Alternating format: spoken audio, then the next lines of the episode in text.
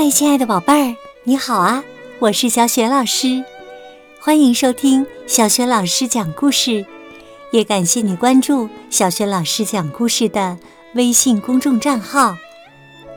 下面呢，小雪老师带给你的故事名字叫《小灰球、直尾巴和半撇狐》。故事开始喽！小灰球、直尾巴和半撇狐。鼠爸爸上了年纪，渐渐感到自己来日无多，就把三个儿子叫到床前。他们是小灰球、直尾巴和半撇狐。孩子们。鼠爸爸一边调整自己肚子上的热水袋，一边说：“我快要离开你们了，我想把财产分给你们。小灰球，那一大块帕尔马奶酪留给你了，就在布兰比拉先生的商店里放着。直尾巴，来来来。”那一大盒饼干归你了，你到特蕾莎太太的前厅去找吧。至于你呀，半撇狐，我没什么留给你了。你有灵敏的爪子和尖利的牙齿，完全可以自食其力的。说完这些话呀。鼠爸爸长叹一口气：“唉。”他别过脸去，面朝墙壁，不让孩子们看见自己的眼泪。鼠爸爸去世后，三个孩子把他埋葬在地下室里，用一层沙子盖在上面。葡萄酒的香味儿会陪伴爸爸的。孩子们这么想。鼠爸爸的葬礼结束后，三个儿子相互告别，各奔前程。小灰球很快就成了家，全家沉溺在那块帕尔玛奶酪里。他们把奶酪当成了大别墅。在里面隔出了走廊、客厅，还修建了楼梯和几间卧室。大家都知道，老鼠吃起奶酪来总是没个够。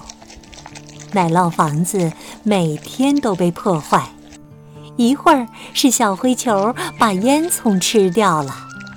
一会儿是他的妻子用卧室的家具做了顿早饭。一个星期刚过，奶酪房子就不见了。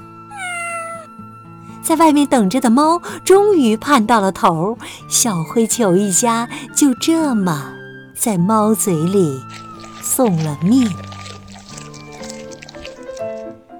直尾巴。在鼠爸爸去世后，住进了饼干盒。很快呀，它就胖得出不来了。在盒子外面找食吃的猫，简直垂涎欲滴，迫不及待地用爪子一挠。唉，让我们祝这只猫有个好胃口吧。最后一只老鼠半撇狐，它没有什么财富可以享受，只好自食其力，每天辛苦地外出觅食。它变得聪明又伶俐，连那只吃掉它兄弟的猫也找不着它。宝贝儿，你要是知道半撇狐在哪儿，可千万不要告诉猫哟。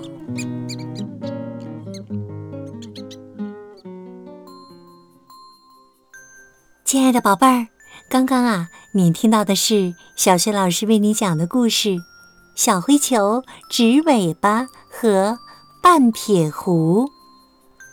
今天呢，小雪老师给你提的问题是：三只老鼠中，只有哪只老鼠没有被猫吃掉，而且生活的很好？如果你知道问题的答案，别忘了通过微信给小雪老师留言告诉我哟。欢迎亲爱的宝爸宝妈关注小雪老师讲故事微信公众号，宝贝儿啊，不仅可以每天第一时间听到小雪老师更新的故事，还可以通过微信留言和小雪老师直接聊天儿。我的个人微信号也在微信平台页面当中。好了，宝贝儿。故事就讲到这里啦。如果是在晚上听故事，下面就和小雪老师进入到睡前小仪式当中吧。和你身边的人首先道一声晚安，给他一个暖暖的抱抱和甜甜的晚安吻吧。然后啊，盖好被子，闭上眼睛，想象着身体的所有部分从头到脚。